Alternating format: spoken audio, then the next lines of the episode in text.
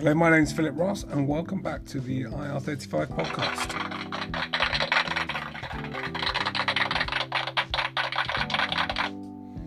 Well, I don't know what your current situation is inside contract, out of contract. Now, of course, will be a terrible time to be out of contract because I think, uh, especially with the lockdown coming with coronavirus, uh, it'd be very difficult to um, to pick up a new contract, uh, particularly one which is going to be a, a work from home contract. But um, that said, uh, we've just had the budget, and of course, the, the Chancellor has promised help for self-employed people with statutory sick pay, etc. Uh, if they're caught by caught by um, coronavirus, having to work from home or self-isolate rather.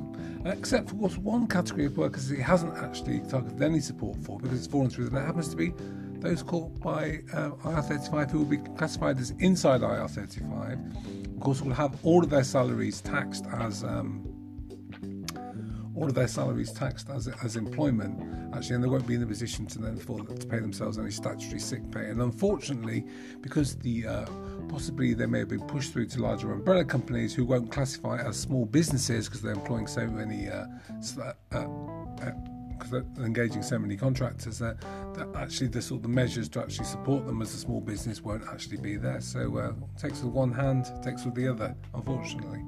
Um, the other news is you may well have received letters saying that you are outside of IR35, and which is brilliant, of course, and companies are very anxious, of course, because the liability has shifted from the contractor to to them than themselves. And I've seen that these companies are going to have to be very careful about actually how they uh, how they actually write out to individuals. Um, I've seen one letter that's gone out, and it says, you know, dear John, da, da, da, as you're aware in the Chancellor's budget, uh, and you, um, we can tell you that your your engagement has been ruled as um, outside of IR35. Congratulations. But interesting enough, um, it might mention personal services companies in the letter that I've seen. Uh, it writes to the individual via their company's email, not their personal companies, but their client's email address that they're actually working off of.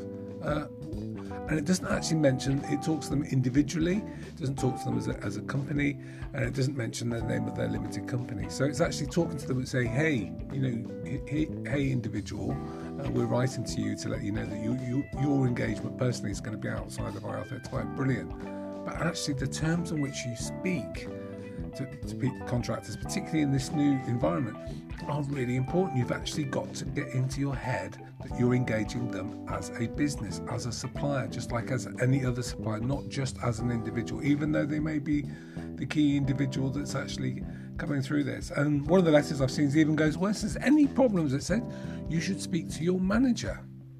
Your manager? Hold on a minute. You're a contractor. You haven't actually got a manager yeah, you've got somebody who may be an approver or whatever, actually, the client, but that person is not your manager.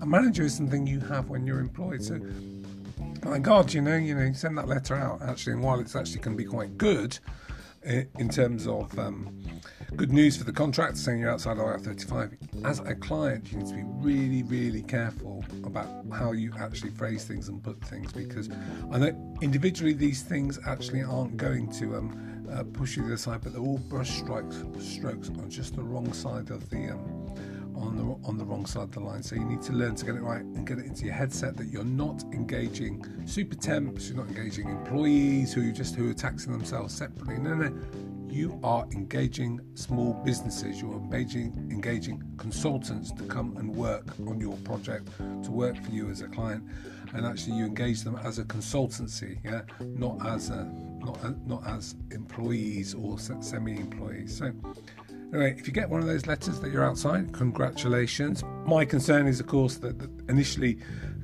initial projects are already running.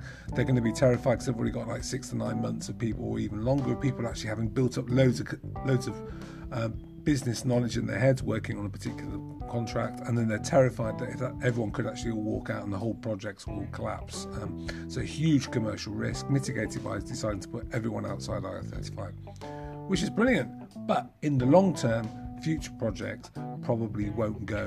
You know, if that project was to be run again, or similar projects would be to be run again, would they necessarily be outside of IR35, or would they actually seek to put them inside to mitigate minimise their tax liability. And I think that's the danger. Actually, we're going to see a short term. We may see a few projects actually staying outside, but in the long term, they actually all may move inside. So good news for now on that. You know, whether whether or not that pans out to go go forward for the future, we don't know.